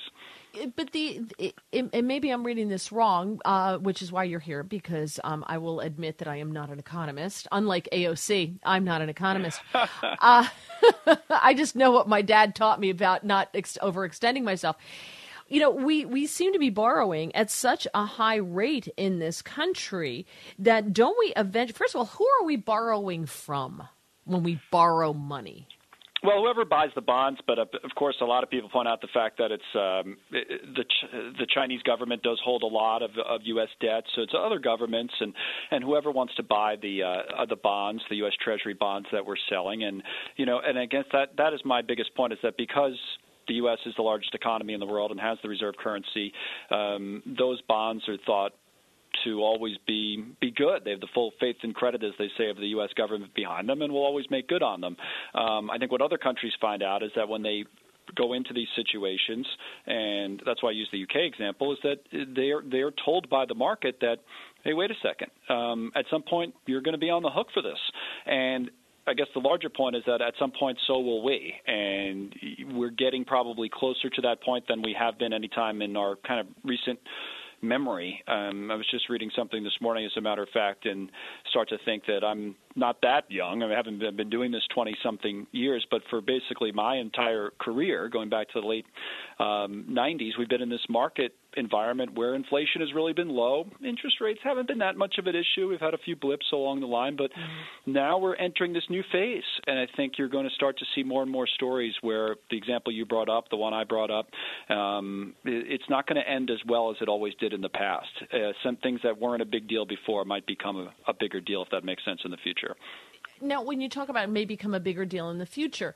So if i'm you know listening to this and and i've you know got my house and i've got my mortgage and i'm paying off and maybe i got a, a couple of kids that i'm trying to feed and is it is it time to panic? What are we talking about? What could we possibly be looking at down in the future? Well, that's always hard to view because even today we've been doing some reporting on comparing the period we're in now to the financial crisis, and that's always really, really hard to do because there's kind of an apples and oranges component to it, and things are never exactly the same as they were in the past. But back in uh, 2007, there was this uh, French bank BNP Paribas, the French bank that had problems with its funding. And at the time, people didn't make too much of it. There were stories about it, of course, and the markets were a little jittery. But now, when everybody looks back, they say, boy, that was the start we should have seen of the financial crisis. One thing led to another, and there was Bear Stearns, and there was Lehman Brothers the year after, and, and all the rest. Um, now people look at this situation in the UK, and some have made comparisons saying, hey, that's just like it was back then when BNP Paribas came up. It's not that big of a deal. You think it's just um, a new government government with a proposal in the UK, but now the Bank of England has intervened over there. What if that spreads somewhere else? What if we have an issue here? So I think, you know, you don't want to start mouthing off and saying, "Oh, the worst case scenario is that the the market turns into what it did back then," because we're nowhere close to where we were back then. You know, the the stock market went down we looked at it this morning 54% over 17 months just an absolute disaster we went back 17 months from last friday for all the trouble we're in uh, it was it's down 14% over that time span so it's not even close to being there yet but it's just these little tremors as the former treasury secretary mm-hmm. larry summers said last week that you know, when you get an earthquake, his point was it doesn't all happen at once. You get a few tremors, you start to say, oh, wait a second, and then something else hits. So I think we just have to watch things right now.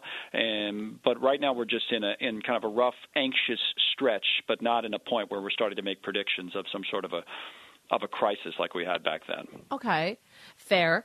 So is is this something though that maybe is cyclical? Because I've heard people say, "Oh, well, you know, it's cyclical. The market goes up, the market goes down. You're going to see yeah. a big dip, and then it'll come back up. Everything's fine." It's up today, if that makes See? you feel better.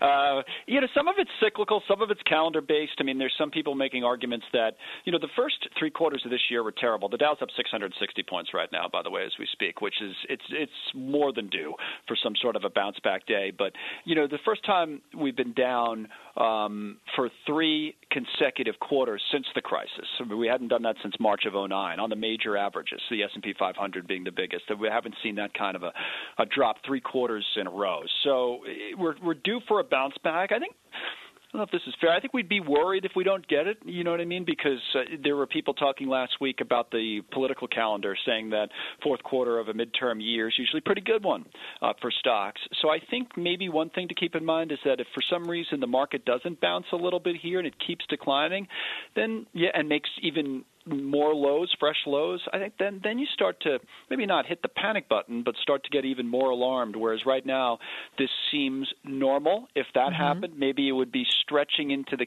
into the area of being abnormal. And I think that's kind of the way that I look at it. That we're right on the the cusp of giving us something to worry about, certainly. And obviously, people have lost so much money in their retirement, 401k plans, and the like have every reason to be worried, especially if they're close to retirement. But for everybody else who's a long-term outlook, I think we're on the cusp of being worried, but we're not we're not in panic uh, territory just yet. But there are some people whose personal incomes, I think, are in panic territory. Yes. People who, you know, you've got rents rising ridiculously, just being doubled and doubled. and, You know, why are rent? Why are rents going up so much? I guess that's a question. Well, that we've I've put it this way, and I don't know if this makes a lot of sense, but we've we've uh, we've had just a weird environment over the last few years. Um, I mean, think about a time, and we've never had it, where we've just shut down everything basically for two years, which we did, and it just I think created a very strange and abnormal situation in otherwise functioning markets and I think rent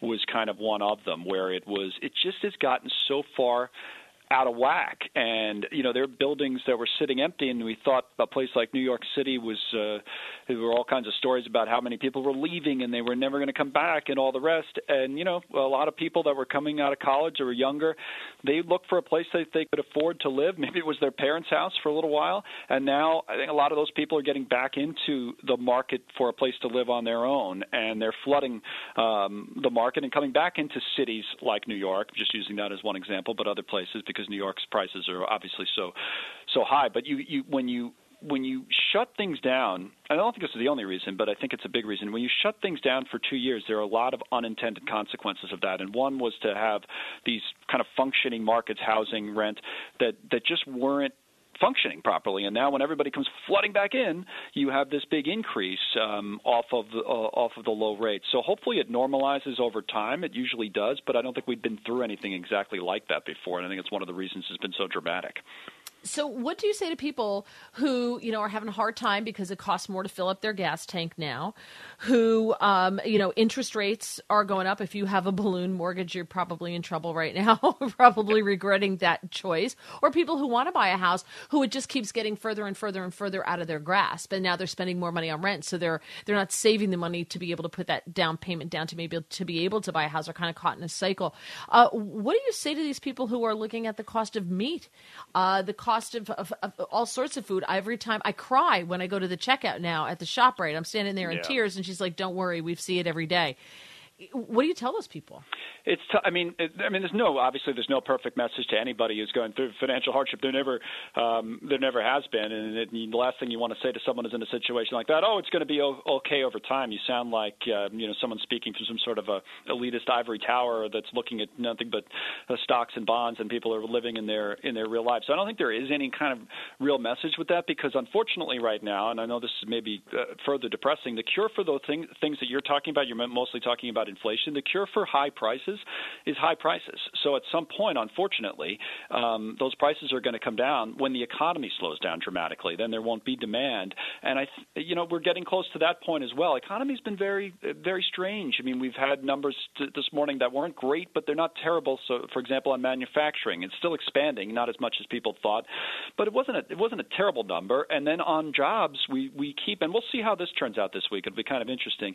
The job market has held up pretty pretty well. Um, the way the Federal Reserve's going at things, they don't really want it to. They want it. They they don't they don't want it to collapse by any means, but they want it to start weakening a little bit because they want demand to come down. Their priority is what you were saying. They want to kill inflation. They want to nip it in the bud. Obviously, that's been unsuccessful, but they want to prevent it from getting completely out of control.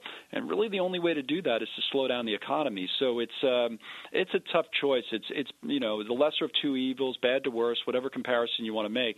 And that's why there's no direct message to those people because when things start to get better on the price front, it means the economy's slowing down probably, and and then we're going to have problems in other areas like the job market. So I don't, there's, no, there's no real good answer for that over the next Yeah. year or so. I don't think. And and that's fair. I just think like people who want to sell, buy a house now, maybe people entering the market, people Yes. looking for a vacation home, trying to pick something up. Um, do and this will be my last question because they're going to yell at me. I could go all day with you. Um, so so do those people hold now? Would you tell like if you had a friend who's like, look, I really want to get a job, I really want to get a, a house. We've been looking for a while. Prices were too high. Um, do they sit and wait now?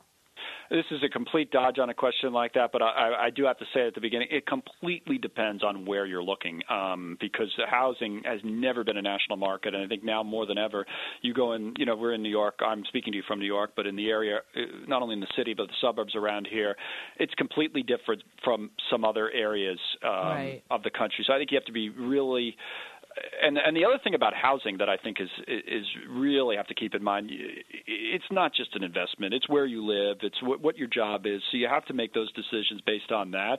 Um, I think I would have said a couple of years ago, maybe think about renting for a while, but now that's kind of out the window for a lot of people. So again, I don't think there's any there's there's any one answer to that, but I think it's fair to say that interest rates will continue to go up from here. The Federal Reserve's been open for that. So if you're if you're looking at it from that perspective and you're trying to time rates, um, they're only going to go up. So at, at least over the the next year, maybe even more. So you have to keep that in mind. All right. Well, Connell McShane, thank you so much for making us smarter. We do appreciate it. Well, depressing you in the process. I'm sorry about that, but thank you, Mary. No, I have to tell you, it, this was not as depressing as I thought it was going to be. thank you for that. so you, you know, you're like a therapist. You're yes, your life is a mess, but there's some Right. good spots. yeah, it's, it's not as bad. Well, that's I, I like that after an interview. It's not quite as bad as we thought. So thanks a right, lot. exactly. So thank you for some good news. All right, take care. Have a great day. 866-408-7669. I want to I want to jump into the economy a little bit with you. Uh, we'll talk about gas prices and everything. But um, it's interesting. Yahoo went out and they they interviewed people around the country to find out how the economy is affecting what they're doing and how they're getting by. And these people, you know, really are having it rough. But I, I'm just curious, what are you changing? What, you know, what are you doing as far as trying to make choices? Because we're doing some things, and I'll tell you what we're doing coming up. But I'm curious as to what exactly uh, have you changed, if anything, in order to stretch your money and make it go further than it currently is going. 866 408 7669. Your call's coming up on the Brian Kilmeade Show. Educating, entertaining, enlightening. You're with Brian Kilmeade.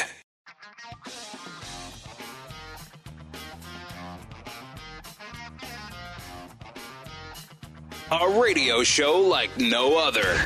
It's Brian Kilmeade. Talk the economy. 866 408 7669. Gasoline prices are continuing to climb. They have been coming down for a little bit because, you know, they, they put that the gas out there from the uh, strategic reserve. That wasn't going to last forever. And uh, gas now has been rising since September 21st. There were fewer than 100 days of declines over the summer. And then you've got Hurricane Ian that is now going to impact gas prices. How much we still don't know because you don't know how much production in the Gulf has been um, been harmed by Ian. Uh, about 11% of crude oil produc- production in the Gulf was closed to prevent damage from the hurricane, so they stop it. It has mostly resumed since then. Over 9% of production that was still shut down. So, of course, that is going to affect the prices. Uh, the g- demand for gas is up because demand for gas is up, but total domestic production has fallen. Mm. Thank you, Joe. Um, and our crude inventories have decreased slightly. You've got the prices going up. Uh, we talked about the stock market tanking. We talked about that with Con- uh, Connell. You know that I know some, some one of my friends posted on Twitter. She's down sixty thousand dollars in her portfolio. I was like, oh, it's rough. It's hard. You know, I think there are people who are looking at retiring, who are looking at their 401ks and looking at their stock portfolios and going, oh, all right, maybe I'm going to work for yet another year because it's coming at a bad time. So I want to hear how it's affecting you.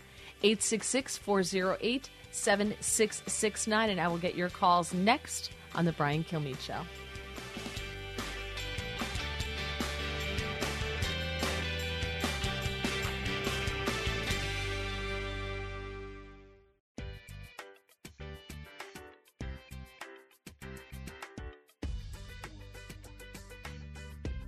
The more you listen, the more you'll know. It's Brian Kilmeade. The current state of the economy is not good. Uh, whether we have a downturn in the third quarter, which just ended, uh, will be a, a best a very sluggish quarter, and we're headed for a recession next year. The reason is, uh, Trey, is that the uh, Federal Reserve wants a slowdown. They want more unemployment. They want to make people poor because, in their, I think, wrong-headed thinking, they think the only way you conquer inflation is by depressing an economy, making people poorer. So we're in for some tough times, unnecessarily. That was Steve Forbes on Sunday night in America with uh, Trey Gowdy and saying that the Fed wants to slow down the economy in order to combat inflation. We were just speaking with Connell McShane from uh, the Fox Business Network, and uh, he was saying pretty much the same thing that the Feds are trying to slow down the economy because if you can decrease demand, then prices can breathe and they can, you know, lower prices although the people who are providing those goods probably are not thrilled with that. So I don't know how much of it a, a strategy winning strategy that possibly could be. 866 408 7669. Price of everything is going up. So one of the things my husband and I do is, and I always do it, I always have done it. So our grocery store, we have a big, huge um, grocery store, and it's it's a chain called Shoprite. If you don't have it in your part of the country, they're all over the place here, and they have, at least in the ones that I go to, my neighborhood where I where I shop, they have thirty to seventy percent off sections. So they have refrigerators near the checkouts that will have all of their prepared foods, salads, um, anything that needs to be refrigerated goes in those, and they'll be marked anywhere from 30 to 70% off, however close to the expiration date they are, because they're mostly prepared foods. And then right in near that is the they have two racks of baked goods that are near their expiration date. And then if you go in the back, if you go in the meat section, they have a 30 to 70% off section. And, you know, so they're, they're scattered around the store to make you look for them. And they have a vegetable one and everything. So we, I always check those first, especially the prepared foods, because I can get a salad that when you open it, if there's enough lettuce, maybe I'll buy a head of lettuce to, to, you know, supplement. But it's got protein on it. There's more than enough protein for the two of us, usually. And it would be like $5. So like we're having dinner for $2.50. This is amazing. So I was in there the other day and I saw they had salmon. They had smoked salmon. No, excuse me. It was it was cooked salmon. And with dill sauce, I said, "Oh, you know, this this is nice. Maybe I'll get this. There's enough salmon here for both of us." The discounted price was twelve dollars. I was what? What? I didn't buy it. I'm like, the discounted price is twelve dollars.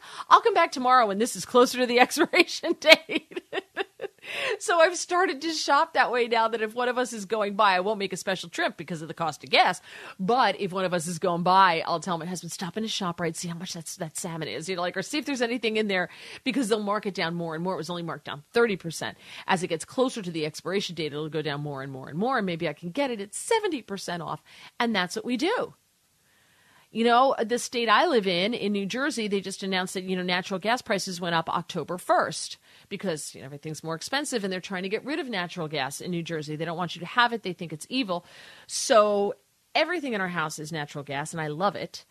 But um, yeah, no, I, I have on sweatpants already. Uh, it's it's October th- uh, October third, and yesterday I was in sweatpants, sweatshirt, the whole bit because we're not putting the heat on because it's so expensive. So we'll put it on if it gets really, really cold. But in the meantime, it's put on two pairs of sweatpants, honey. We can't afford it.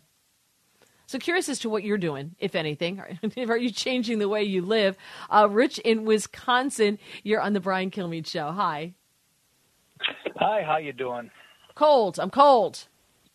I understand that. Uh, changing the way we live. Yes, we have. Looking at the economy. We don't sh- just go to the grocery store. We shop, like you said. We shop. We don't just grab. So we look. We look for the best prices, but we've also looked at how we travel. We don't travel as much, and when we do travel, we consolidate. But I retired a year and a half ago, and I was forced to go back to work. I do have two part-time jobs. And I think that the marketplace right now, our job market is really askew with the numbers because I see a lot more retired people out there. I see a lot of people who work multiple part time jobs. And I can't believe that we're at 3.2%. We have job positions open all over up here. And to be honest with you, there's a lot of senior citizens who have come off retirement because they cannot afford it. They've lost their holdings in the stock market and they just can't do things. I know ourselves, we use space heaters now versus turning on the big gas furnace. So mm-hmm. when it mm-hmm. gets cold at night, blankets, space heaters, and, you know, just kind of hunker on down and cross your fingers. Yeah, absolutely. So you have openings, and this is what fascinates me. There's job openings, yet nobody's taking them. Seniors are coming out of retirement to work. What's with the, what's the generational thing that's happening here? Well, I talk with a lot of people because I work a register in one of the jobs that I do, and talking with them, the seniors are coming out, of course, because they can't afford it to live without right. supplementing this. But this, the other people, they're coming out of school. These are not even high school. These are college graduates who are coming out of school. They're looking at the jobs going, you know, you're not paying enough. You're only paying twelve, thirteen an hour. And up here, the, some of the part-time jobs are at 13 an hour. But there are other jobs, like in our gas station, we have Quick Marts up here. They're paying $19 an hour in some cases for evening shifts or night shifts, and they can't get people to work because people just it's not enough money for me. I prefer to stay home and do nothing versus go to work for that. And I, I've, I've worked for 50 years. I've been a nurse for 45. Uh, I got out of healthcare because I just couldn't do it anymore. Physically, it's devastating. Um, but you look at the young people, younger group, and they're looking for high cash flow, low accountability, low responsibility, low uh, days of work. They don't want to work five day weeks or four day weeks. They want to work three day weeks in some cases and make what you would make in a five day work week. So, so quick question. I don't mean to rush you through, but I want to get to some other calls. So, very quickly, though, what are those when they choose not to take those jobs because they're you're not paying me enough, and I only want to work three days a week, which is obviously impossible. Who's paying their bills? How do they live? That is, uh, I have people that come in and talk about daycare centers being subsidized by the state. They're on food subsidies. They're receiving money in that way. They have some type of income on the side. They won't. They are not really telling me exactly how much you're getting, but there's a lot of subsidies from the government. There's a lot of state subsidies in Wisconsin that are covering a lot of these things, the necessities, and I'm sure housing is being covered as well. Yeah, I, I, was just curious as to how they're they're living and, and they're they're making ends meet. It just doesn't add up to me. I, I, clearly did not get that memo, or I'm not on that email that that thread. You know, like no nobody texted me that information because I, I listen. I don't understand how they're making it work, but because it, it, it, sounds great. If you, it sounds like a great gig if you can get it. Rich, thank you so much. I, I appreciate you chiming in. 866 408 7669. Uh, Eric, I want to give you more time, so just hang on because uh, we'll take a break here and then I'll come back and then I can give you more time on the other side, so don't go anywhere.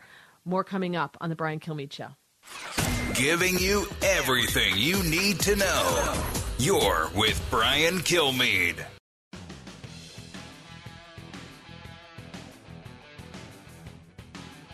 If you're interested in it, Brian's talking about it. You're with Brian Kilmeade. This uh, bill with the spending, with the taxes and everything else in it, uh, big, big boondoggles coming down the road. Yes, it's going to hurt the economy, waste resources, hurt businesses, which hurts uh, people's employment prospects. So uh, why they call it the Anti-Inflation Act? They probably thought, well, people don't like inflation, so call it the Anti-Inflation Act, as if words are going to change reality. They're not. Certainly not words from the White House. That was Steve Forbes on Sunday night in America with Trey Gowdy. Uh, talking about what's coming down the road, and you're seeing more and more of it. We are talking about raising uh, rents rising. We were talking um, about uh, the cost of gas going up and food and things like that. I'll tell you, we um, we have wood burning. We have a big wood burning stove in our house because I live in a 140 year old home, and um, we have fireplaces. And unfortunately, we converted a lot of them had to be converted to gas because they couldn't be used legally by today's standards. But we have this huge wood burning fireplace, and my husband just bought this this crazy um, splitter because he was doing a lot of it by hand, but also had like a small splitter. He's serious this season, and we've been stockpiling the wood that people just put at the curb. We go get it. We're those people, and um, I make a fire every day in the winter every day. I'm sure the neighbors look at me and go, "That poor woman," because I'm always lugging wood, rain, snow, sleet. I'm like Laura Ingalls on the prairie, lugging wood in the house, and that's going to happen more and more this year with the cost of natural gas going up, mortgages going up, used cars. I, I thought this was so interesting. According to CarMax, the average price of a used vehicle was twenty eight thousand six hundred and fifty seven dollars in the last three months. Average tw- almost $27,000, excuse me, almost $29,000. The median income in the United States is 37,500, so you're going to pay almost a year's salary for a used vehicle. So, how are you making it work? How are you getting by?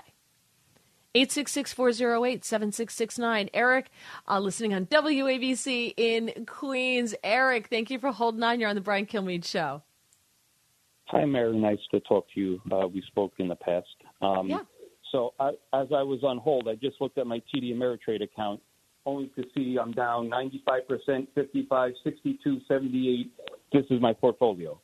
Um, so you know, for you know, you know, your friend who was down sixty thousand dollars, you know, uh, I wonder what the percentage was because that's what you really look at, and I'm sure her percentages are horrible like mine. Yeah. Um, that being said, you know, your, the gentleman on earlier was talking about the rising rental prices. Now, I'm a, I'm in the construction business. I'm also a landlord. I do many things to earn a living. Um, I can tell you what nobody talks about is this has been going on for decades with the flow of illegal immigration, whether it be through the border or people who come, like most people in New York, they come here on a visa and they never go back. Right. Those people are renting. Okay and they are adding to the surplus of renters. So you have so much demand and little supply, and it's just this is basic economics, right? Supply and demand. Mm-hmm. When you have like a single guy like me having to compete with three or four adult illegal migrants that are working, and I have to compete with them to rent an apartment now. So they can afford to pay two thousand or three thousand dollars a month because you got three or four people contributing. And here, a, a single person, I have to compete with them, and obviously that's not happening. So, Right. And for most land, for most New York City landlords, we'll just talk about New York City. They don't really care anymore. They just want the money. So they don't care if it's one tenant or three or four. They just want to get money.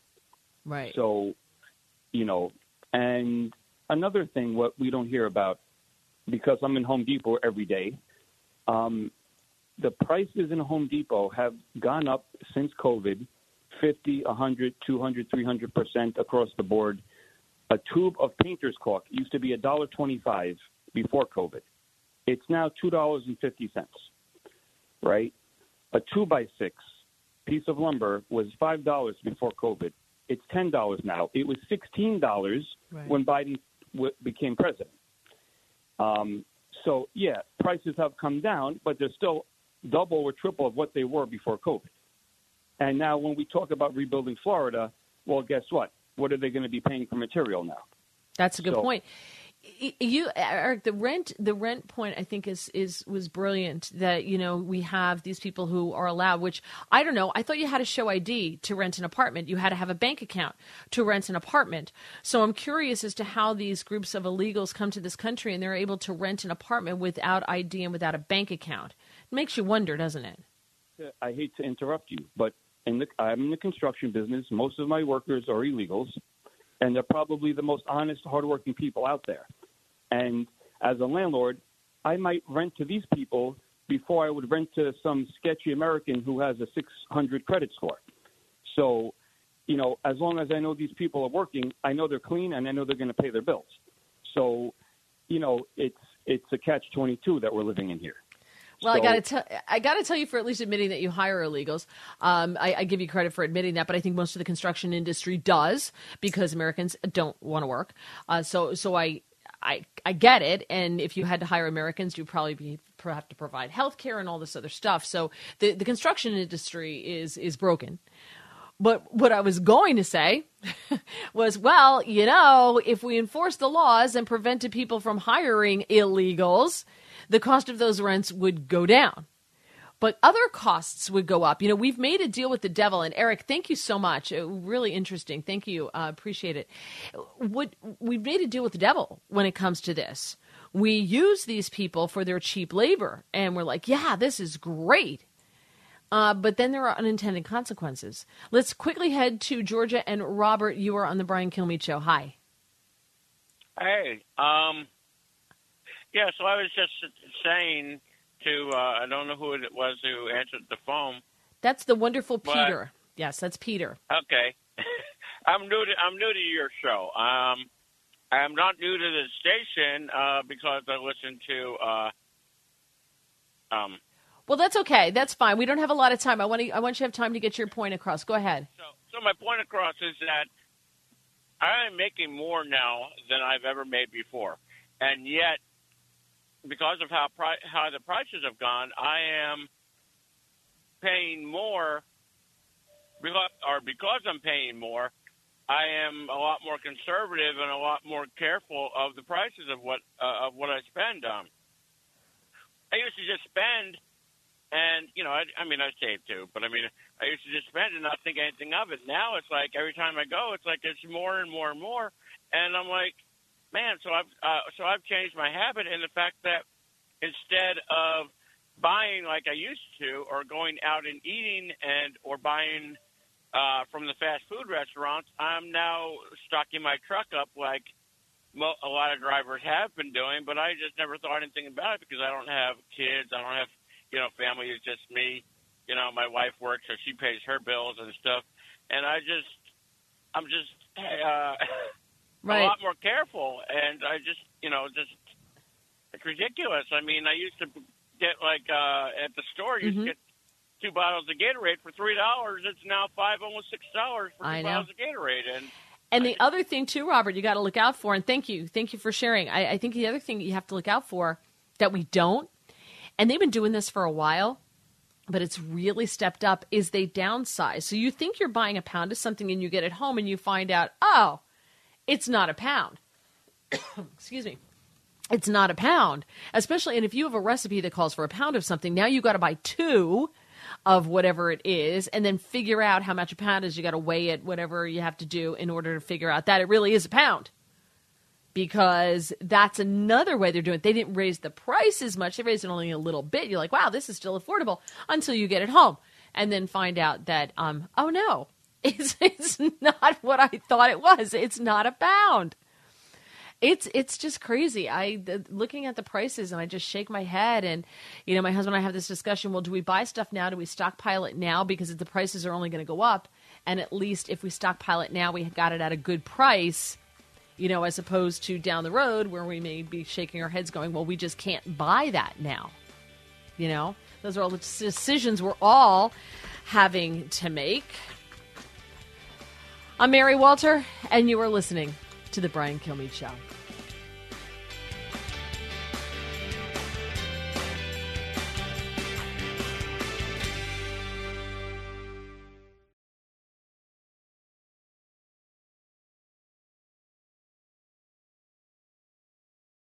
I'm Charles Payne. Listen to my Unstoppable Prosperity podcast so I can get you making money right now. Whether stocks are hitting new all time highs or in free fall mode, opportunities abound. So, why are so many potential investors still sitting on the sidelines? In a new season of my podcast, I'm going to get you in the game. After 38 years on Wall Street, I'm ready to impart some lessons and get you invested in the greatest wealth generating machine in history. Listen anytime, everywhere at foxbusinesspodcast.com or wherever you listen to your favorite podcast. Listen to the show ad free on Fox News Podcast Plus, on Apple Podcast, Amazon Music with your Prime membership, or subscribe wherever you get your podcasts.